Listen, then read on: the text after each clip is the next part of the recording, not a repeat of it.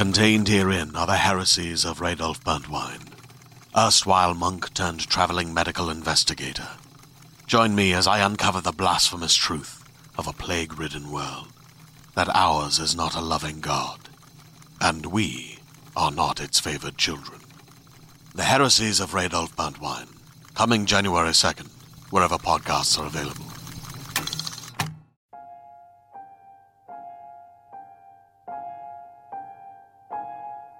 Welcome to the Warning Woods. I'm Miles Tritle, writer, producer, and narrator of this episode. If you enjoy this podcast, please consider writing a review and sharing the show with your friends and family. Thanks for listening.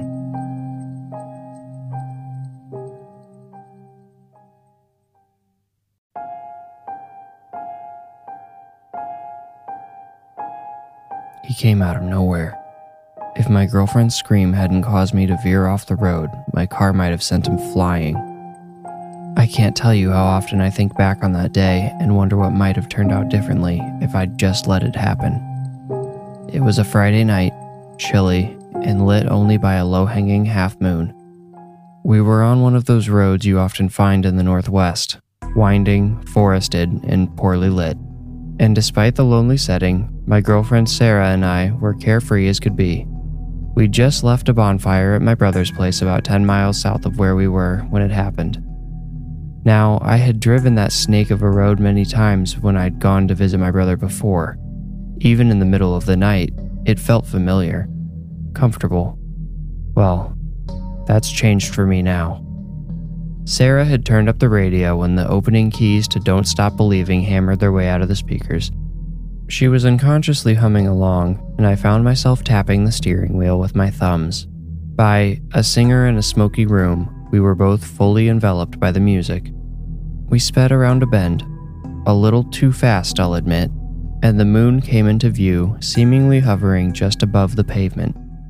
That was when Sarah exploded. She kicked the glove box and clawed at my shoulder while her primal cry raised every hair on my skin.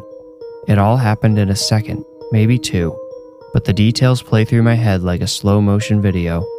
Sarah's other hand, the one that wasn't digging into my arm, was pointed at the windshield, or rather, who stood just beyond it. The man stumbled into the road, emerging completely by surprise from between the trees. The main thing I remember is the way his eyes looked. They appeared to be sunken into his skull, and, maybe just because of the headlights, they were colorless black. Reacting totally out of fear and panic, I jerked the wheel to the left. The bumper missed the slack jawed man by inches, but my action sent us careening into the trees. By the grace of God, we missed the first couple of trees by a slim margin, which is probably the only reason I'm alive to tell you this story. We did, after a few torturously long seconds, hit a tree about a hundred yards into the forest, but the foliage and brakes had slowed the car enough for Sarah and I to survive unharmed. The crash killed one of my headlights and left the other flickering, the hood was bent up near my side, and steam poured out, making my poor car look like a tea kettle on wheels. Where did he go? My girlfriend asked. Somewhat dazed by the crash, I had forgotten the reason it happened.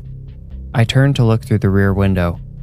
Even with my foot on the brakes, which bathed the trees behind us in red light, I couldn't see very far. I returned to a neutral position, I was about to ask Sarah if she could find her phone when something moved in front of the flickering headlight. Did you see that? I asked her. She had her knees up to her chin and her arms wrapped around them. Without looking at me, she nodded quickly, almost like she was having a seizure. I didn't see tears, but I could tell they were close. Against my better judgment, I decided to get out and look for the man. Maybe he was in trouble. Why would anyone be out in the woods alone in the middle of the night? I told Sarah to lock the doors as I got out and shut mine. Before I had even finished telling her to do so, I heard the mechanical thunk. I called into the darkness, wishing I had a flashlight, and received no answer. I walked around the tree in search of whatever we had seen in the light. There was nothing there. I couldn't hear anyone, or anything, moving either. Now standing in front of Sarah's side of the car, bathed in flickering white light, I told her to try calling my brother. We would leave the car until morning but my house was way too far away to walk to in the dark. She turned on the cabin light, and I watched her scroll through her contacts. She lifted the phone to her ear and looked up. Without warning, she started screaming and pointing at me. No, behind me. I turned to see the gaunt man with his black eyes standing right behind me. His head was tilted at a disturbing angle and his mouth hung open. He took a step towards me and the headlights went out. I screamed too. I felt his hand, cold and strong, grab at my shirt and pull me. He caused me to stumble forward, but then the headlight came back to life. He was gone. Sarah was screaming for me to get back in the car, and I ran around the back to get to my door. I yanked on the handle, but it was still locked. Sarah's fingers frantically searched for the unlock button. When she pressed it, I quickly opened the door and dove inside. It was my turn to press the lock button in a panicked frenzy, and I accidentally brushed the button that opens the trunk. I met Sarah's terrified eyes as we heard the click from behind. The trunk, which could only be closed from outside, was now wide open. Hello? Hello, Sarah? My brother's voice came from the floor. Sarah's call had gone through, and he was nervously waiting an answer on the other side of the line.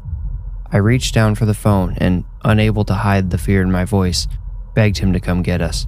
I gave him the best description of our location I could, and he promised he was on his way. Just after I hung up, we heard a noise from behind, and the car's weight shifted. Then the scratching started.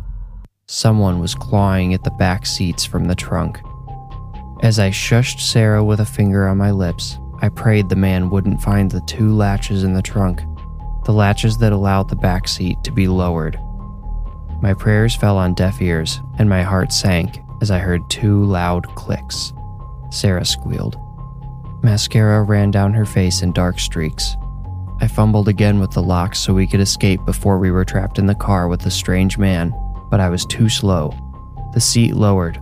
I turned to face our tormentor, only to find the empty trunk gaping back at me. What the? Sarah was cut short when something slammed into the roof from outside. The car began shaking and rocking back and forth. Whatever slammed into the roof began hitting it again and again. I screamed for Sarah to get out, to run to the road, but she wouldn't budge. That was when I noticed the headlights coming up the road behind us. It couldn't have been my brother, but I didn't care. I reached over Sarah, unlocked her door, and pushed it open. I told her to run as I did the same to my door. She finally listened, and we ran towards the road, not looking back. We must be the luckiest people in the world. The car was, as I suspected, not my brother's. It was a highway patrol car. We flagged the trooper down and told him our story. He didn't seem to believe most of it, but he turned a spotlight on my wrecked car and decided to give us a ride back to the station. At the station, I called my brother to update him. He said he would come pick us up. While we waited, the trooper had plenty of questions for us. He made each of us take a breath test, which I, of course, passed. When it was Sarah's turn, he found her staring at a board full of missing persons photos. That's him, she cried excitedly as she pointed to a photo in the middle of the collage. That's the guy who was attacking us. Couldn't be, the trooper stated matter of factly and tore the photo from the board. No, sir, I backed Sarah up. I recognize him too. He looked a little weirder, but that's definitely him. The trooper looked at us both with a bewildered stare. He sat and crossed his arms without breaking his gaze. Couldn't be, he repeated. He's the reason I was driving through that area tonight. A canine team searched that part of the forest this morning. The guy in that picture? They found him in a shallow grave just off the road.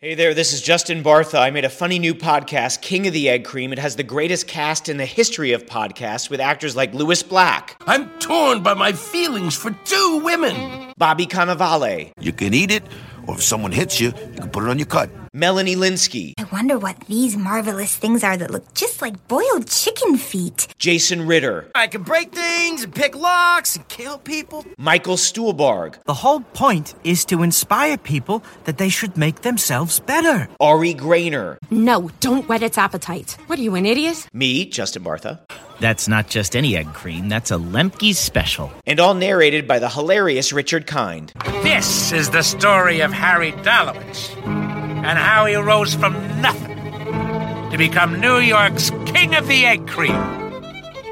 So if you like funny true stories, come listen to King of the Egg Cream, available wherever you get your podcasts.